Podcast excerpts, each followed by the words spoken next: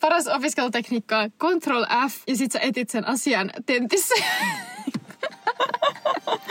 Iinan vinkit etätenttiin. Kyllä.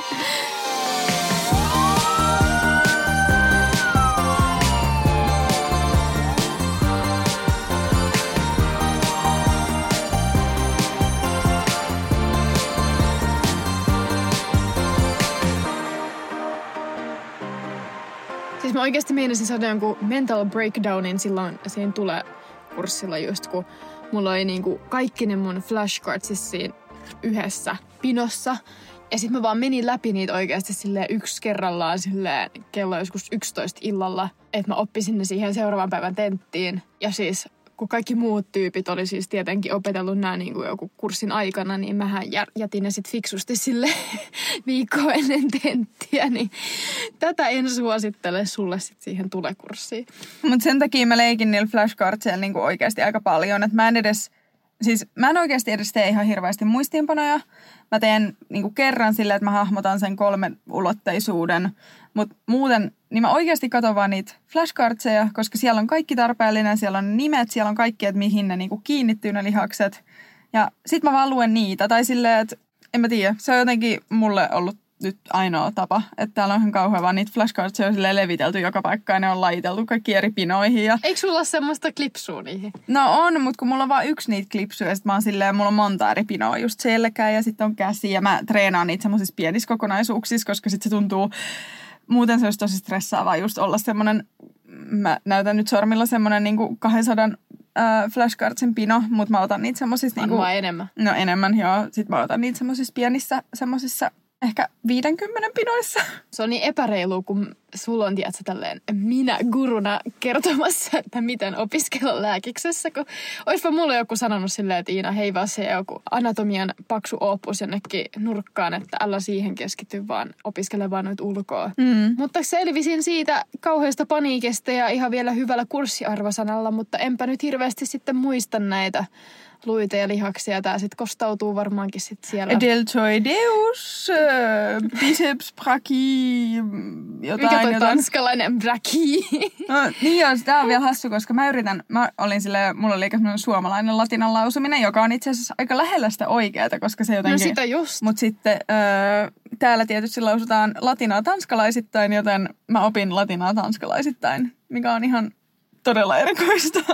biceps brachii eikä mikään brak ja sitten kun mä yritän sanoa sitä sille oikein, sille suomalaisittain, niin sitten mun tanskalaiset opiskelukaverit vaan silleen, sä lausut sen ihan jotenkin hassusti, että ei me opi tästä, kun sä lausut sitä noin. Ja mä oon vaan, mutta se itse asiassa lausutaan kyllä näin. mutta tota, meillä on täällä tänään studiossa vieras, tai etästudiossa. Öö, sut tunnetaan ehkä parhaiten nimellä Tia Studies.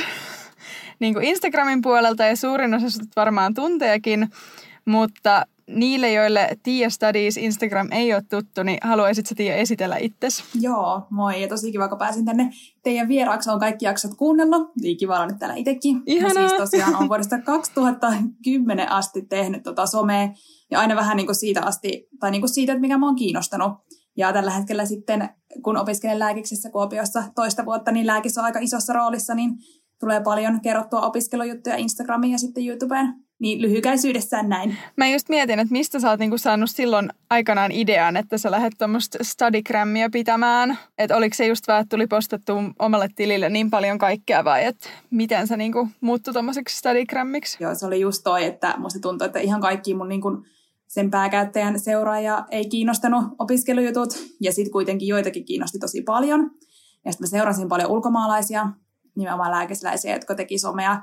Suomessa ei silloin siis oli ehkä ihan muutamia näitä niin kuin puhtaasti stadigram-tilejä, mutta sitten niistä ulkomaalaisista inspiroituneena perustin silloin, kun olin kolmatta kertaa, eli sinä vuonna sitten, kun pääsin lääkikseen, niin silloin perustin sen 2018 taisi olla. Joo, ja sä oot mun mielestä kyllä toiminut aika tämmöisenä esikuvana aika monelle, että nyt kun mekin vähän ollaan tultu tähän skeneen mukaan, niin ollaan huomattu, että stadigrammaus on aika suosittua ja ehkä silleen niin kuin eri tavalla nykyään on niin kuin otettu huomioon just tämmöiset niin opiskelutekniikat. Ja siksi me ajateltiin niin kuin puhua niistä tänään vielä erityisesti. Ja siksi me otettiinkin Tiia tänne hyvänä asiantuntijana messiin, koska sä oot niitä just paljon julkaissut varsinkin siellä sun studies-tilillä, niin tota, aloitettaisiin vaikka sille, että mikä on sun lempi opiskelutekniikka? Joo, eli mun lemppari opiskelutekniikka on semmoinen Active Recall-taulukko, ja se onkin yksi ekoista tämmöisistä tubettajista, jota mä aloin seuraamaan, Ali Abdal, niin häneltä niin kuin suoraan kopioitu. Ja sitten mä käytin sitä jonkun verran, joku mä hain lääkikseen, mutta tota, nyt sitten varsinkin lääkiksessä käytän sitä niin kuin ihan oikeastaan pelkästään opiskelutekniikkana, niin se on kyllä mun mielestä paras. Ja siitä onkin just tehnyt sisältöä paljon. Mutta mä oon miettinyt tätä, että teet sä sit ollenkaan muistiinpanoja vai kirjoitat sä kaiken vaan sinne Active Recall Excel-taulukkoon? Mä en oikeastaan, alussa mä tein vähän sille rinta rinnan, kun mä en vielä uskaltanut luottaa niin kuin puhtaasti tuollaiseen ihan uuteen metodiin, mutta nykyään mä teen ihan tosi vähän niin kuin perinteisiä muistiinpanoja. Että joistakin esimerkiksi, mitä mun uaisessa tapahtuu tai tämmöisiä, missä auttaa tosi paljon jotkut visuaaliset jutut, niin niitä mä saatan piirrellä, koska niitä ei sinne Excelin saa, kun Excelin saa pelkkää tekstiä niin semmoisissa Joo. saatan käyttää, mutta niin kuin oikeastaan teen pääasiassa sinne taulukkoon kaikki, koska sieltä on sitten kuitenkin niin helppo hakea myös tietoa. Siis toi on niin totta, koska siis mäkin tälleen otin just sun takia niin käyttäen tämän Active Recall-taulukon ja nyt kun mulla alkoi just klinikka ja sitten niin ne on vähän erilaiset silti ne opinnot ja niin kuin mä itse on tehnyt siitä silleen, että vaikka jos on joku sairaus, niin se on tosi kätevä mun mielestä siinä Excelillä tehdä vaikka, että että vaikka, että miten sä hoidat sen, miten sä diagnosoit sen sairauden ja sä niin kuin voit tehdä niin kuin monta semmoista ruudukkoa, että ei tarvi olla vaan niin kuin kaksi, niin se on niin kuin myös mun mielestä muistiinpanotoimintona paljon kätevämpi kuin että sä käytät tavallisia muistiinpanoja, vaikka kirjoitat koneella semmoisen niin ranskalaisia viivoja, että vaikka sitä ei käyttäisi semmoisena tämmöisenä active recallina, niin mun mielestä se on niin kuin muistiinpanotoimintonakin tosi kätevä se Excel. Joo, niin on. Se on vähän semmoinen, että Exceli ei ehkä niin kuin ole tarkoitettu niin paljon tämmöiseen kirjoittamiseen, sinne menee hetki ennen kuin oppii kaikki kikat, mutta sitten kun sen saa niin kuin haltuun, niin se on kyllä ollut tosi kätevä. Ja sitten toi oli ihan hyvä pointti, että sitä ei välttämättä tarvitse käyttää niin paljon siihen testaamiseen, mitä mä vaikka itse käytän. Mutta sitten siinä kuitenkin, vaikka sen kävisi kerran läpi, niin sulle hahmottuu aika hyvin, että mitkä osa-alueet sä et osaa ja mitkä sä osaat, niin sitten voi kerrata niitä, mitä ei osannut. Joo. Ja sitten se on myös paras, kun sä voit etsiä sieltä helposti ja sillä tavalla myös löytää niitä asioita, jos sä myöhemmin haluat palata niihin. Mä oon itse vielä vähän tässä niinku kirjojen lukemisessa ja muistiinpanojen tekemisessä, mutta se saattaa johtua ihan siitä, että mulla on tällä hetkellä se anatomian kurssi, missä on nimenomaan paljon just noita kuvia ja niitä ei sinne Exceliin vielä oikein voi heittää, niin, niin tota, mä luulen, että mä pääsen kokeilemaan Active Recallia sitten tammikuun puolella, kun jakso vaihtuu. Joo, toi on ihan totta. Mulla on just menossa nyt se dissektiokurssi, jossa opiskellaan anatomia taas uudelleen, niin en ole kyllä yhtään käyttänyt sitä Active Recall-taulukkoa, että tuommoiseen niin visuaalisiin juttuihin se ei niinkään toimi. Joo. Mutta toi on just mun mielestä se vaikea, just kun sä vaikka alat opiskelee, niin kuin, se et aina voi käyttää sitä samaa opiskelutekniikkaa riippuen niin kuin vähän siitä, että mitä sä opiskelet. Ja mun mielestä tässä niin kuin tulee vähän semmoinen niin kuin kokeileja tai niin kuin testaa ja sitten katso, miten se toimii. Et itsellään vaikka niin kuin just, no anatomia oli vaikka mun mielestä tosi hankala. Mä en oikein tykännyt opiskella sitä ja silleen mun mielestä oli jotenkin tosi turhauttavaa, että löytää sillä sit oikea opiskelutapa. Niin mulla meni ihan hirveän pitkään. Mä niinku vaan luin jotain kirjoja, joka oli mun mielestä ihan tyhmää sit jälkikäteen mietittynä. Niin onko sulla vaikka niinku tällaisia just anatomiaa jotain, niinku, että miten sellaista niinku ulkoa oppimista kannattaisi niinku parhaiten niinku opiskella? Tai kun Heidi, sullahan on tällä hetkellä just se anatomia, niin sä oot vähän turhautunut Joo, siihen. kerro kaikki vinkit, niinku. miten tästä selviää? Joo, täytyy sanoa, että ei ole, ei ole munkaan suosikki juttu opiskella, kun se vaatii nimenomaan niin paljon, että pitää vaan niinku jauhaa niitä samoja, mutta mä käytän siihen – Anki semmoista sovellusta. Oletteko te käyttänyt sitä? Mulla on vaan niin paperiset flashcardsit, ne jotka on valmiiksi tehty niistä tiimin kirjoista. Mä oon just itse käyttänyt myös niitä, niitä valmiita, että en ole käyttänyt Ankia. Että Joo. Onko siinä niin jotain etuja siinä Ankis vs. vaikka tämmöisissä valmiissa flashcardseissa? Siinä Ankissa on ehkä se, että se niinku kertaa sen, sen mukaan, miten hyvin sä oot osannut niinku se edellisellä kerralla. Eli jos osasit se huonosti, niin se tulee minuutin päästä uudelleen. Jos osasit se hyvin, sä voit laittaa sen suoraan kolmen päivän päästä uudelleen. Sitten jos saa monta kertaa putkeen hyvin, niin saattaa tulla vaikka vasta kuukauden päästä uudelleen. Ja sitten mulla on siellä siis niin kuin esimerkiksi tuki- ja liikuntaelimistön kurssista, niin siis tuhat korttia. Herra niin kaikki rakenteet laitettu ja eri kuvakulmista, mutta sitten ei niitä kuitenkaan tule päivätasolla ihan hirveästi, kun sä just osaisit laittaa ne silleen sopivan ajan päähän. Okei. Okay. Siinä on jo se hyvä puoli tuossa Ankis kyllä, että se niinku, kun siinä on sitä niinku tekoälyä, että se niinku sit voi käyttää siihen, että sit noissa perinteisissä flashcardseissa on tietty se kiva, että siinä ei mene hirveästi aikaa niiden tekemiseen, mutta siinä ei, se on sitten tämmöistä ihan perinteistä, että sun pitää itse sitten vaan mennä niitä silleen monta kertaa läpi. Ja... Siis eikö sä voi tiedä vaikka, tiedät, sä laittaa nämä sun Anki flashcardsit myyntiin johonkin?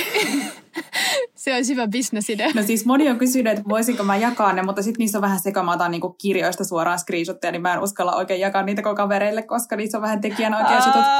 totta. Meillä on ainakin vanhemmat kurssit niinku tehnyt kyllä, että ne löytyy sitten tuolta yliopistolta, saa niinku otettua valmiit, koska niihin oikeasti menee ihan tosi paljon, kun tekee. Tänäänkin mä tein niinku kaksi tuntia pelkästään käden anatomiasta, enkä vielä päässyt yhtään opiskelemaan, vaan tein pelkästään niitä kortteja. Et se on kyllä oikeasti totta, että niissä valmissa on se, että pääsee niinku heti sit käymään läpi. Joo, toi on totta. Siis mä itse tein silloin, kun mä hain lääkikseen niin kuin ekaa kertaa, niin mä tein niin itse silleen, niin kuin, tää on jotenkin tosi old school, kun tää on mennyt niin eteenpäin kaikki nämä muffit ja muut, niin tota, tein semmoset niin kuin paperiset flashcardsit itselleni, niin siitä on niin kuin lähtenyt tämä Active Recall, mulla jo siitä on varmaan joku viisi vuotta, mutta just tää on lähtenyt niin kuin ihan eri sfääreihin, kun on kaiken näköisiä sovelluksia ja itse mä tykkään myös käyttää muun muassa Quizlettia siis noihin farmakologiaan, jossa on siis opetellaan niin kuin lääkeaineiden nimiä. Ja ne on ihan kamalia ne siis ne nimet, ja niitä on vaan pakko niin kuin kirjoittaa monta kertaa.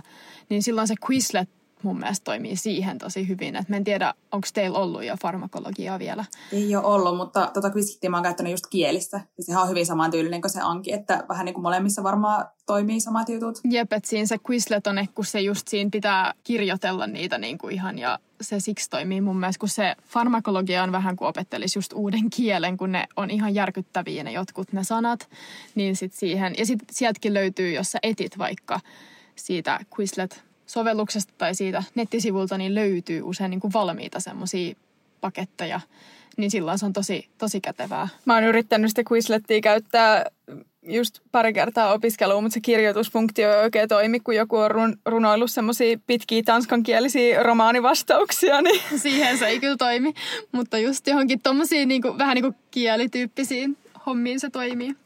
Mutta nyt kun sä oot niin gurutia näissä kaikissa opiskelutekniikoissa, niin Oletko silti joskus ollut myös tässä tilanteessa, että sä oot vaan lukenut jostain kirjasta ja käyttänyt vaikka yliviivausta tai jotain tällaista, että onko sul, oot, vai ootko aina ollut tällainen tosi mastermind näissä opiskelutekniikoissa? No siis en ole todellakaan ollut ja ehkä sen takia mä nyt oon niin niissä niin hyvä ja mä oon perehtynyt siihen, koska mä nimenomaan ennen olin niin huono, että mä jotenkin selvisin lukiossa ja yläasteella niin kuin tavallaan opiskelematta, niin mun ei tarvinnut niin kuin miettiä, että millä tavalla oppisi parhaiten. Mä nimenomaan just yliviivasin ja luin kirjoja ja en niin kuin oikein opiskellut. Sitten kun mä aloin hakemaan lääkikseen, niin silloin mä niin kuin totesin sen, että et ei niin kuin tämmöisellä opiskelulla opi mitään, enkä mä tule pääsemään sinne just silloin ekalla kerralla.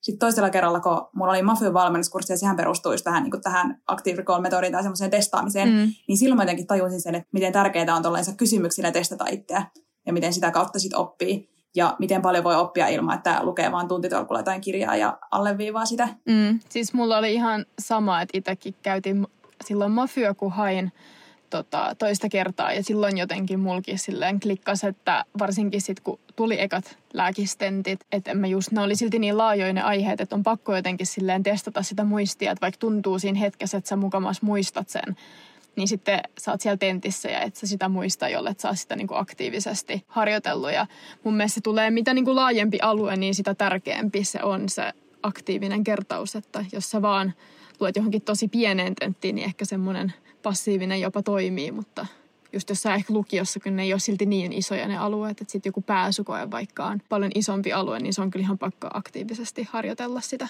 Mutta tota, mä mietin, että mennäänkö kans vähän noihin, niin kuin, että sä mainitsitkin ne ankikortit, mutta mitä muita tämmöisiä moderneja apuvälineitä sä käytät sun opiskelussa – että kun on kaikkea mahdollista YouTubesta just näihin ankikortteihin, niin mitkä sä oot itse todennut hyödyllisiksi ottaa mukaan? No mä ylipäätään nyt opiskelen oikeastaan niin kuin täysin sähköisesti. Se on musta tosi kätevä. Toki nyt kun etäopiskelen, niin voisi ihan hyvin lukea tavallisia kirjojakin, mutta se on tosi kätevä silloin, kun on niin kuin normaali opiskelua, kun menee vaikka yliopistolle tai kirjastoon, niin kaikki on niin kuin aina mukana. Että sun kaikki muistiinpanot on aina mukana. Ne ei voi niin kuin jäädä kotiin, että nyt tietokonetta, mutta sitten ei muutenkaan ehkä tule opiskelusta mitään.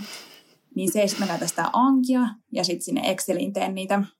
Sitten mä tosiaan, kuten mainitsit, niin YouTubesta katon aika paljon kaikkia opetusvideoita. Joskus tuntuu, että ne on niin, kuin niin, niin hyvin osaa selittää verrattuna sitten yliopiston opettajiin, niin se on kyllä tosi kätevä. Joo, ne ei ole kyllä kauhean pedagogisia aina noin luennoitsijat. Että.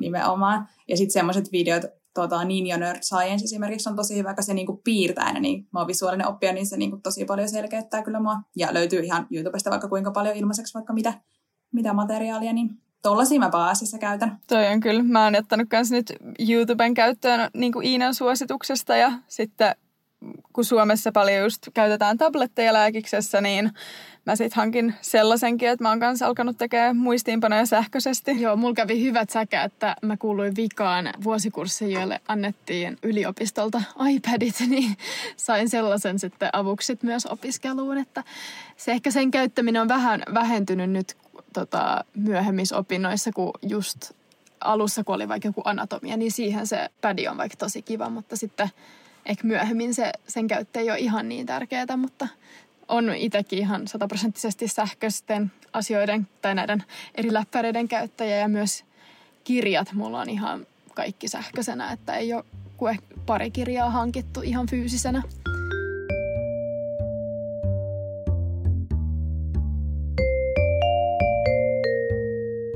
Mutta tota, mä oon vähän miettinyt, että missä vaiheessa, säkin sanoit, että sä olit ihan jotain ensimmäisiä niin kuin studigrammeja Suomessa, niin miksiköhän tästä on nyt tullut niin jotenkin iso asia näistä opiskelutekniikoista ja siitä, että miten valita opiskelutekniikkaa ja mistä se niinku tarve on lähtenyt. Mä en tiedä, onko teillä kummallakaan tähän jotain ajatuksia tai vastauksia?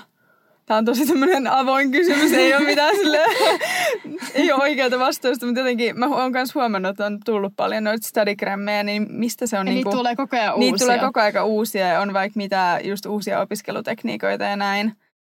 Mistä tämä trendi niinku tulee?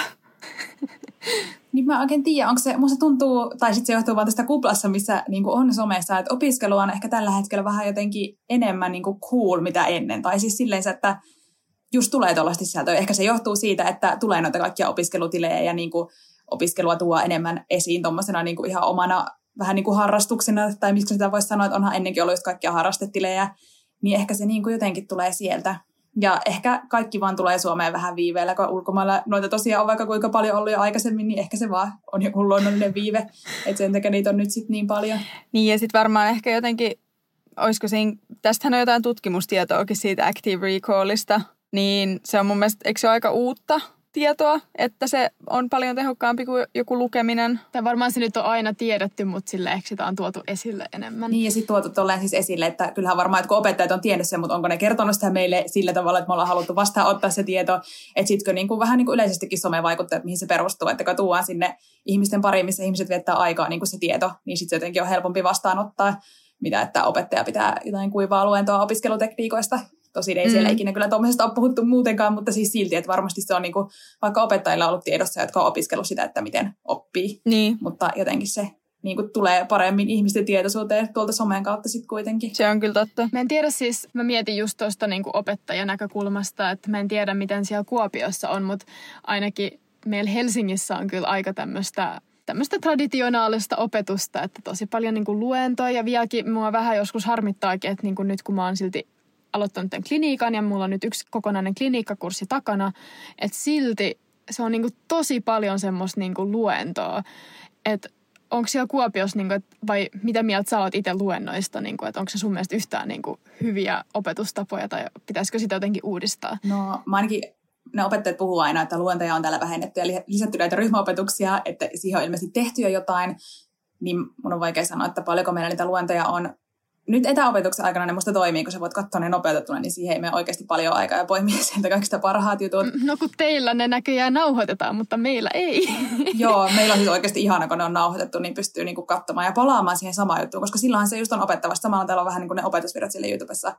Mutta sitten jos sun pitää istua siellä luentosalissa kaksi tuntia ja sitten saako siitä välttämättä mitään irti, niin niistä mä oon vähän en tiedä, mitä mieltä nyt sitten joskus, kun palataan normaaliopetukseen, että jos vaikka on vapaaehtoisia luentoja, niin käynkö niissä vai en? Meillä on myös nauhoitetaan luennot, niin se on jotenkin ihan eri juttu katsoa niitä kotona just nopeutettuna ja sitten mä kans pysäytän ja kirjoitan sitten äm, alas, jos on jotain ää, juttuja, mitä mä en ole vielä vaikka lukenut tai asioita, jotka tulee uutena, mutta Iina on meistä ainoa, joka ei tällaista luksusta saa. Tämä Helsinki on selkeästi ihan nyt jäljessä kaikessa tämmöisestä uudesta tekniikasta. Ne oli ihan siellä meidänkin koulussa ihan järkyttyneet, kun oli silleen, että joku niin kuin etäluento, kun tuli tämä koronahässäkkä, niin olivat, no ei me mitään etäluentoja. että ehkä se on johtuu, täällä ei ole nyt jotenkin vähän jääty tota, jollekin kymmenen vuotta aikaisempaa aikaan, kun meillä on ollut ihan muutamia tämmöisiä nauhoitettuja, niin tota, ne on ollut kyllä tosi kivoja, että saisi olla enemmän. Ja varsinkin nyt meillä on siis, meillä ei ole enää vapaaehtoisia luentoja, meillä on niin kuin vaan ainoastaan pakollisia seminaareja, niin sitten joskus ne kestää joku neljä tuntia, ja sit sä oot etänä silleen, niin kuin, että mä en niin oikein tiedä, mitä mä tekisin niin se neljä tuntia. Mä en niin osaa istua silleen paikallaan vaan ja kuunnella. Sitten mä niin yritän keksiä just jotain siivoamista tai jotain muuta järkevää tekemistä, että mä ois puhelimella. Että se on kyllä joskus turhauttavaa. Joo, toi kyllä kuulostaa rankalle. Joo. Mä mietin, kun sun ehkä Instagramin perusteella saa niin semmoisen kuvan, että sä oot niin tällainen esimerkki-opiskelija, niin onko sulla koskaan tämmöisiä heikkoja hetkiä, että että sä meet vähän sieltä, mistä aita on matalin tai jostain, jotain tällaista.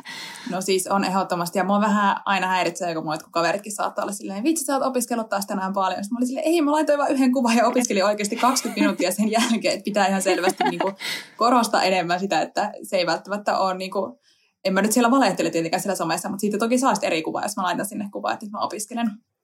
Niin siis todellakin.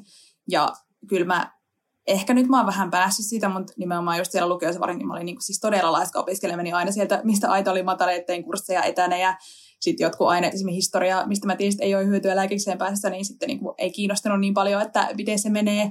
Nyt sitten, kun on vähän vaikea ehkä hahmottaa, että mitkä asiat on tärkeitä ja mitä tullaan vielä toistamaan ja mitkä pitäisi osata nyt tällä, niin on yrittänyt silleen opiskella kyllä kaiken, mitä on väitetty, että on tärkeää.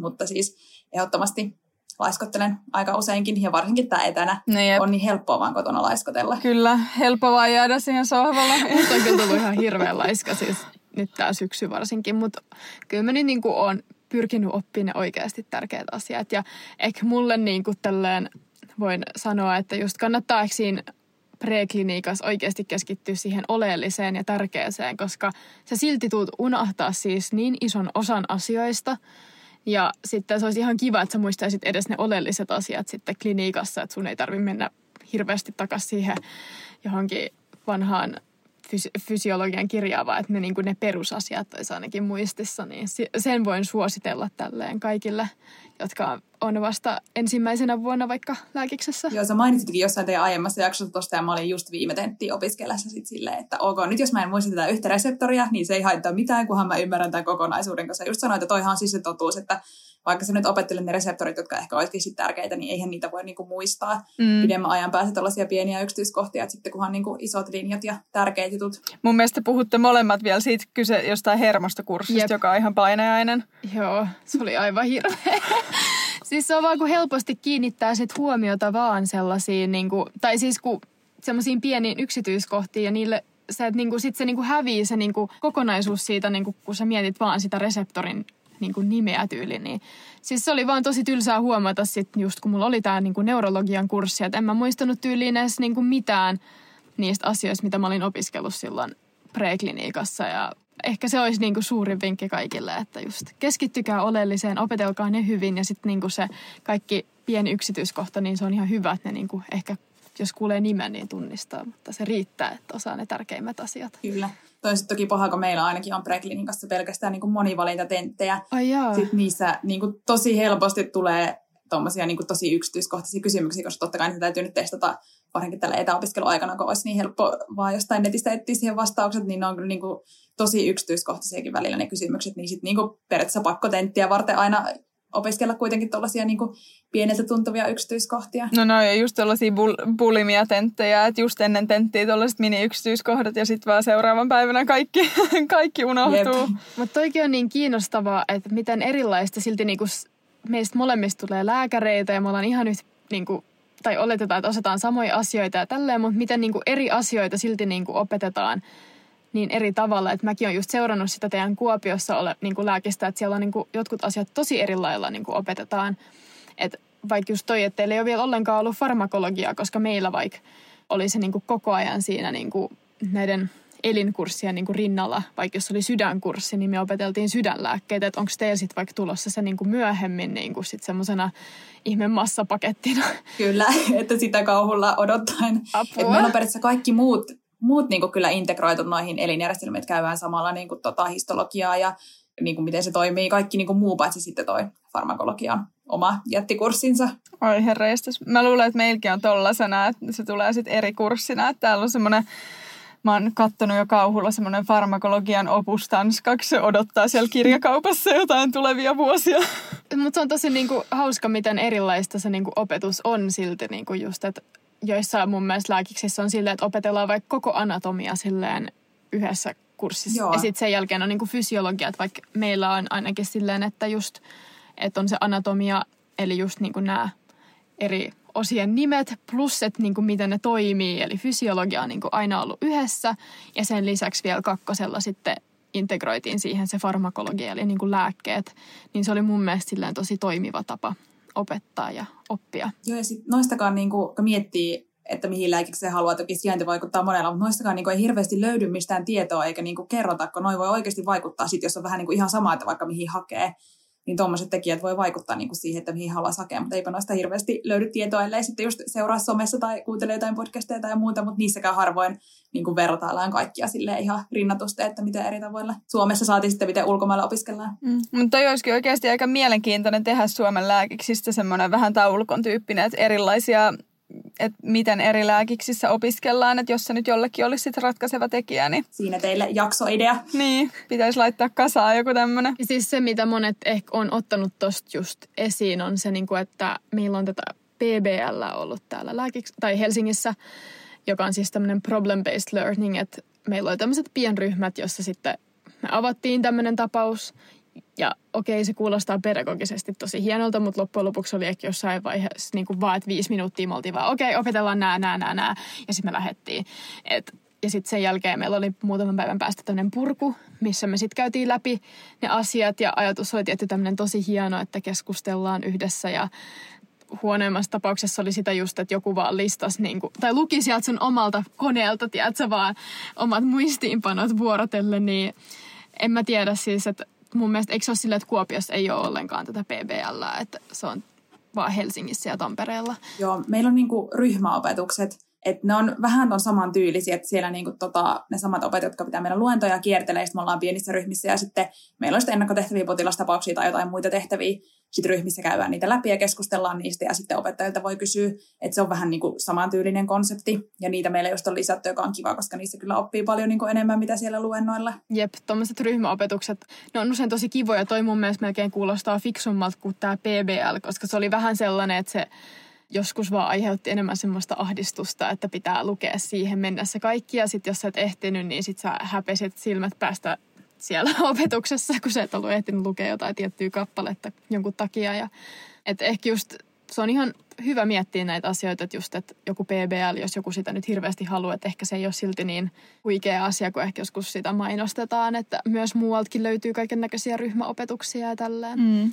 Mutta mitäs Tota, puhuttiin tästä laiskottelusta myös etäopetuksen aikana, mutta mitkä olisi teidän semmoiset vinkit, sit kun motivaatio on täysin kadoksissa just jonkun kauhean kurssin aikana, niin mitä te teette, että saatte motivaatio? Joo, mä kaipaan vinkkejä, ei meidän kuulijoille, mutta siis mulla. mitä te teette, että jaksatte lukea niin kuin taas yhden päivän lisää ja jaksatte istua siihen koneen ääreen? Hirveä hiljaisuus. Kaipaa itsekin vähän näitä vinkkejä ehkä aina Niin. Sanotaan, että kun deadlineit on paras motivaatio. Siis kyllä.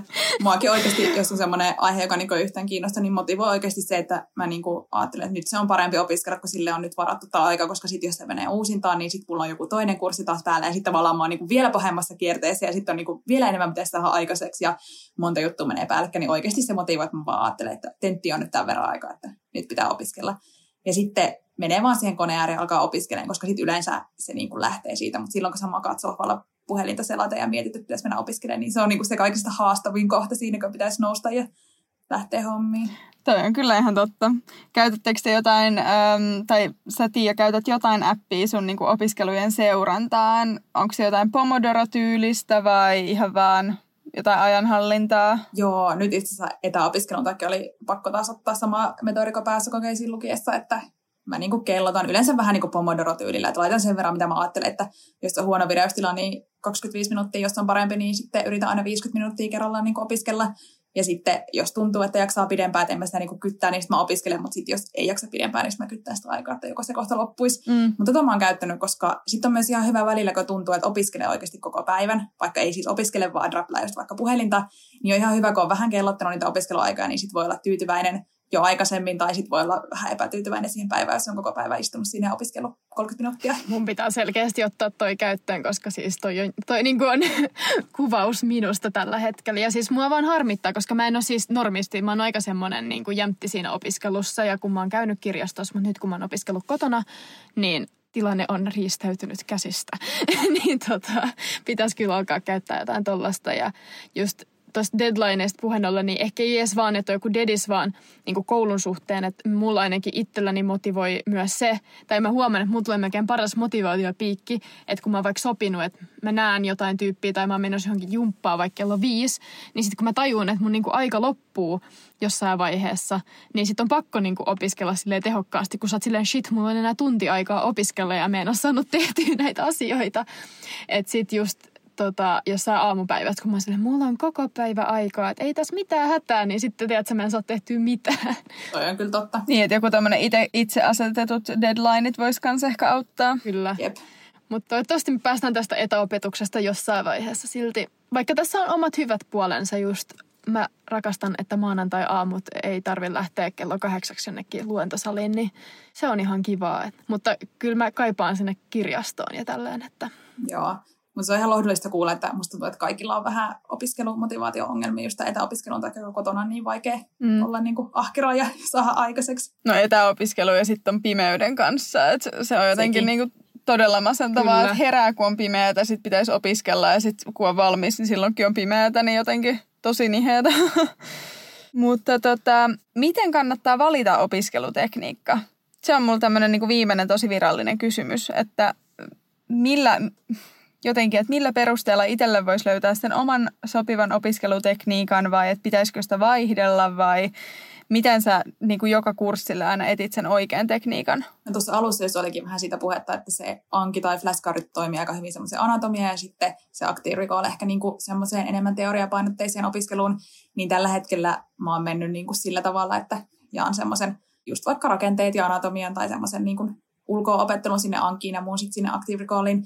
Mutta siinä alussa, kun mä pääsin lääkiksi ja aloin niin etsimään itselleni niitä parhaita opiskelumetoreita, niin silloinhan mä tein ihan perinteisiä muistiinpanoja, luin myös kirjoja, tein jotain Active Recall-taulukkoa vähän, käytin Anki, että mä käytin kaikkea vähän sekaisin. Ja sitten jossain vaiheessa mä vaan niin ehkä totesin, että joku niissä toimii niin kuin parhaiten ja jonkun voi jättää kokonaan pois, koska sitten jos tekee niin kuin vähän kaikkea, niin ei sekään ehkä toimi ainakaan, jos on niin kuin tällaisia isompia niin kuin tekee mm. perinteisiä muistiinpanoja ja sitten tekee sitä aktiivikotaulukkoa, niin siihen menee jo aika paljon aikaa, että sitten vähän niin kuin valikoi sieltä itselle parhaiten sopivan. Et vähän semmoisen niin kokeilun kautta vaan Joo. löytää ne itselle sopivat. Siinä voi sitten oppia kantapään kautta tai löytää sen parhaan tekniikan heti suoraan. Joo, itsekin mä siis just alussa tein tosi paljon ihan semmoisia perinteisiä muistiinpanoja ja luin itse asiassa aika paljonkin noita kirjoja, koska meiltä painotettiin sitä aika paljon koulussa. Ja tota, sitten mä niinku tein muistiinpanot, sitten mä niinku kopioin ne mun muistiinpanot niinku kaikkiin erilaisiin flashcard-sovelluksiin. Niin se oli silleen, se toimi ihan ok, mutta se niinku sinänsä vei ihan turhaa aikaa.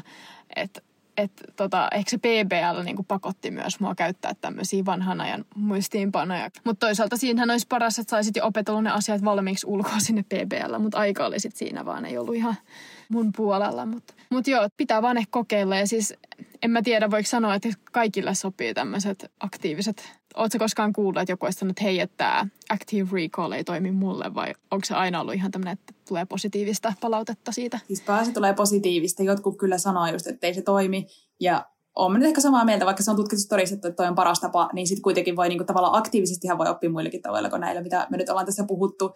Että ehkä se, en mä tiedä kuinka suuri fakta se nyt on, että aktiivisesti itseä testaamalla oppii kaikista parhaiten, mutta sitä just voi toteuttaa monella tavalla, että ei välttämättä sovi tuommoinen taulukko tai sitten joku muu juttu kaikille.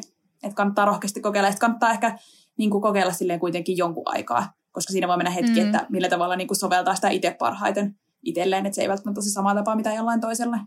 Joo, mä oon ainakin huomannut, että mulla oli, tai silleen, että on just alussa ollut vaikeaa keksiä sitä, että millaisen kysymyksen siihen niin kuin Active Recall-taulukkoon laittaa, vaan että tekisikö, joskus tekisi mieli vaan laittaa termejä jotenkin siinä niin kuin, se on vähän semmoista hakemista siihen alkuun, että varmasti pitäisi antaa vähän pidempi mahdollisuus sit sillä ää, tekniikalle ennen kuin voisit lopullisen tuomion antaa. Kyllä. Mutta ehkä tämmöiseen opiskeluun vielä liittyen, niin kun meillä on tietty paljon kuulijoita ja sullakin on paljon seuraajia, jotka tota, hakee vaikka lääkikseen, joka on tietty ehkä ultimaattinen niin kuin, koe, koska se on ihan hirveän laaja koe.